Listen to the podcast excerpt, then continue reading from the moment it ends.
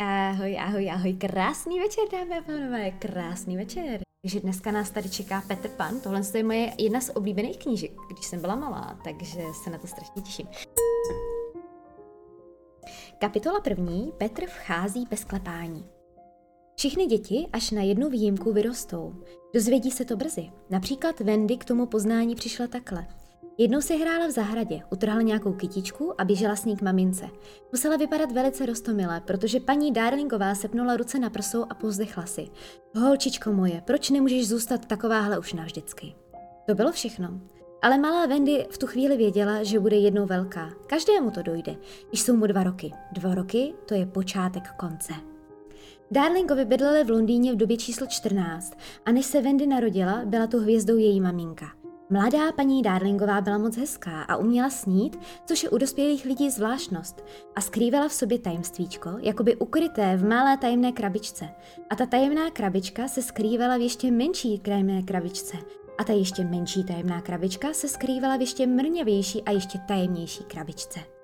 Nevěstou pana Darlinga se stala takhle – Jednou se k domu, kde bydlela, hnul celý zástup nápadníků. Všichni mládenci a pánové se rozhodli tu půvadnou dívku požádat o ruku. V jediný den. A co udělal pan Darling? Zastavil drožku a nařídil do doškáři, aby práskl do koní. Tak nechal za sebou celý průvod pěších ženichů a vyrazil do domu první. Po svatbě dostal všechno, po čem toužil, až na tu nejmenší a nejskrytější krabičku s tajemstvím. Jenomže pan Darling se ani netrápil hledáním nějakého tajemství. Za to se rád před Wendy vychlouval, že její maminka k němu chová nejenom lásku, ale i úctu. Pan Darling patřil totiž k těm důležitým lidem, kteří se vyznají ve světě obchodních a peněžních záhad, účtů, šeků, akcí a hypoték. A jak se to všechno jmenuje. Ovšem, nikdo se v tom přece nemůže vyznat, ale jemu se zdálo, že té houštiny vidí a že tak často říkal, že obligace stoupají a podíly klesají a říkal to tak vele důležitým hlasem, že to muselo vzbudit úctu, i kdybyste nechtěli. I paní Darlingová se naučila vést účty všech výdajů v domácnosti a dělala to pečlivě a někdy dokonce schutí. Ale pak se něco zvrtlo. Místo strojích číslic začalo do účetní knihy kreslit střepaté hlavičky dětí. A bylo to správné tušení.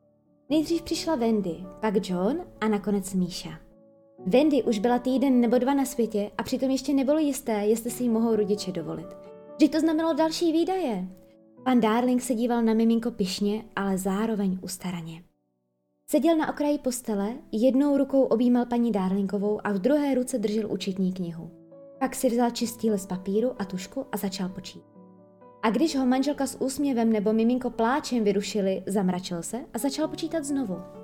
Nevím, nevím, vrtěl se nespokojeně. Samozřejmě se otřegnul poslední, uh, pole, odpolední kávu. V sobotu budu kupovat pouze jedny noviny, ale zelenina zase podražila. A takové malé dítě vypije plno zeleninových polívčiček a to nemluvím o spotřebě plínek a horké vody. Miminka se musí koupat, že? Pokojem lítala čísla a pan Darling kroutil hlavou a když se zdálo, že už má všechno sečtené a poškrtnuté, vyskočil a zvolal choroby. Zapomněl jsem na dětské nemoci a choroby. Víš, co nás bude stát lékař? Příušnice, spála, záškrt, černý kašel, spalničky, zárděnky, zánět středního ucha, ječné zrno. Ale naše malička přece nemusí mít všechno, pokusila se namítnout paní Darlingová. A nakonec manžela umluvila. Pan Darling si ze seznamu škrtl výdaje začné zrno, spálu a spalničky, spojil dohromady a vyšlo to. Podobné rozčílení a počítání se opakovalo, když se mu pak narodil John. Za to Míša do rodiny jen tak tak proklouzl.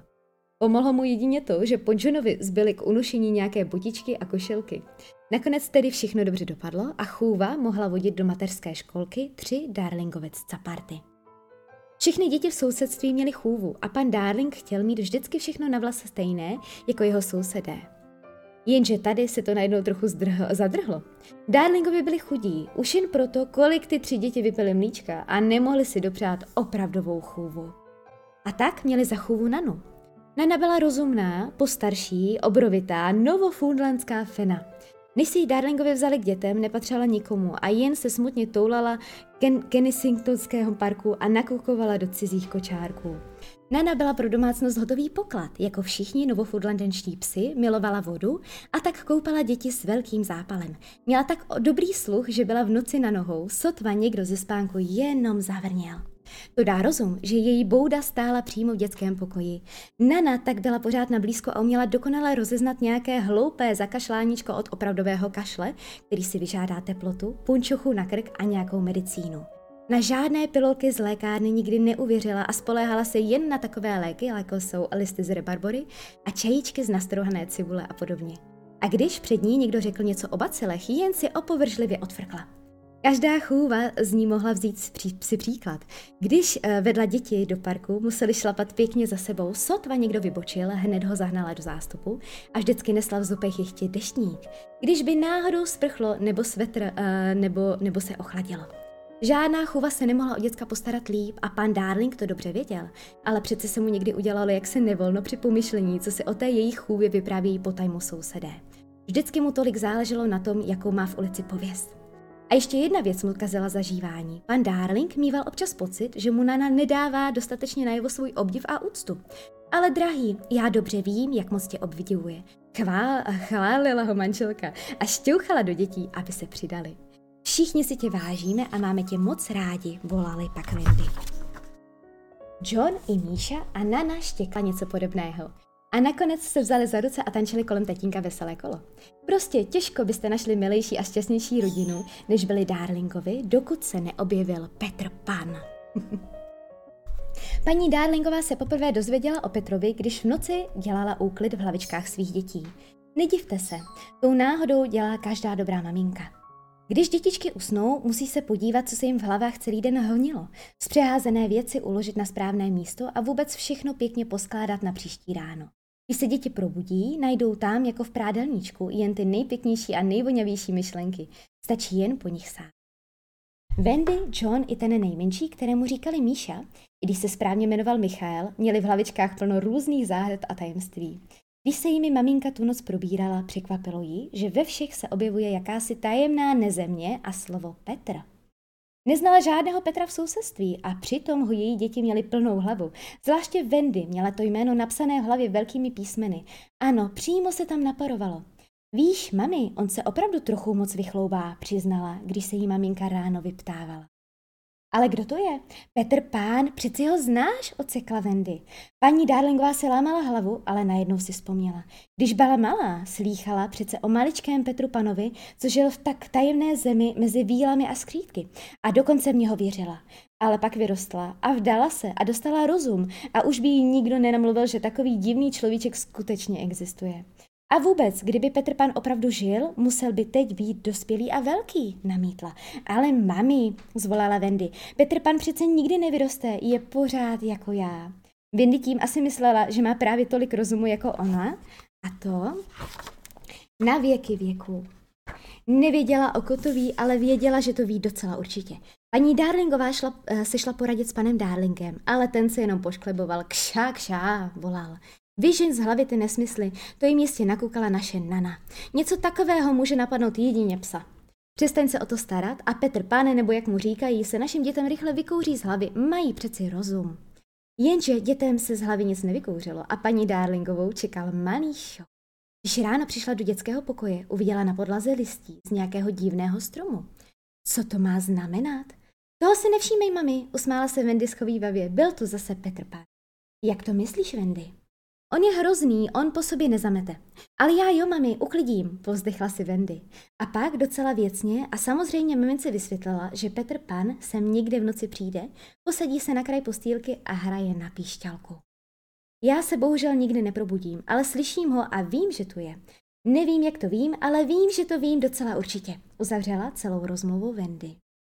Říkáš nesmysly, holčičko, zamračila se maminka. Nikdo nevchází do domu bez zaklepání, ale on lítá, přiletí k nám oknem. Žádný člověk nelítá. Tak se podívej kolem okna, řekla Wendy. Maminka přišla k oknu a uviděla ty divné listy i zvenčí na parapetu. Co je to za listy? Takový strom tu nikde neroste, divila se. Tak vidíš, řekla Wendy klidně. Paní Darlingová byla z toho všeho pěkně zmatená. Wendy odpovídala na její otázky tak samozřejmě, že jí nemohla okřiknout, aby si už konečně přestala vidět. Holčičko, proč si mi o tom neřekla už dřív? Asi jsem zapomněla, řekla Wendy ledabile a odběhla. Nana ji volala k snídani. Maminka zůstala sama v dětském pokoji a přála si, aby se to všechno Wendy jenom zdálo. Ale byly tu ty listy. Když se je prohlédla zblízka, viděla, že jsou průsvitné a najednou si byla jistá, že strom, který má takovéhle listy, neroste nikde v celé Anglii. Klekla si na podlahu a pátrala, jestli neuvidí nějaké šlápoty. Pohrabáčem proskoumala krb, podívala se do skříní i pod postýlky, pak vyhlédla z okna, které bylo ve třetím patře. Nevyselo tu žádné leno a ban ani okapová roura podle okna nevedla. Nic, po čem by mohl někdo nahoru vyšplhat. Docela určitě se to Wendy zdálo. Pan Darling dbal na to, aby Nana měla stejná práva i povinnosti jako každá jiná chuva v ulici. A protože ostatní chůvy měly nárok na jeden volný den v týdnu, dostávala volno i Nana. Pak se příští večer starala o děti paní Darlingová. Když je vykoupala a uložila do postýlek, zpívala jim, dokud se neodtoulali do spánku. Vypadali tak pokojně a roztomile, že se musela usmát pod svými obavami ze strachu. Posadila se ke krbu, aby došela Míšovi k zítřejším narozeninám jeho první klukovskou košilku. Oheň v krbu poklidně plápolal a šití ji za chvilku vyklouzl z ruky. Paní Darlingová v křesle lehonce a půvadně usnula. A navštívil jí sen. Ocitla se v tajné nezemi, ze stříbrné houštiny vyskočil takový divný maličký chlapec. Vůbec se nevylekala, připadal jí dokonce tak nějak povědomí. A když se rozhrnila mlhu, kterou celou nezemi obklopovala, spatřila jakoby s kulinou Wendy, Johna a Míšu. Sny strojí všelijaké léčky, ale tohle se opravdu stalo. Okno se najednou rozevřelo a na podlahu se skočil droboučký chlapec. Doprovázelo ho světýlko, ne větší než dětská pěstička. Poletovalo tak živě po pokoji a maminko probudilo. Vyskočila a najednou věděla, že hezonký chlapec v oblečku z průsvitných listů je Petr Pan.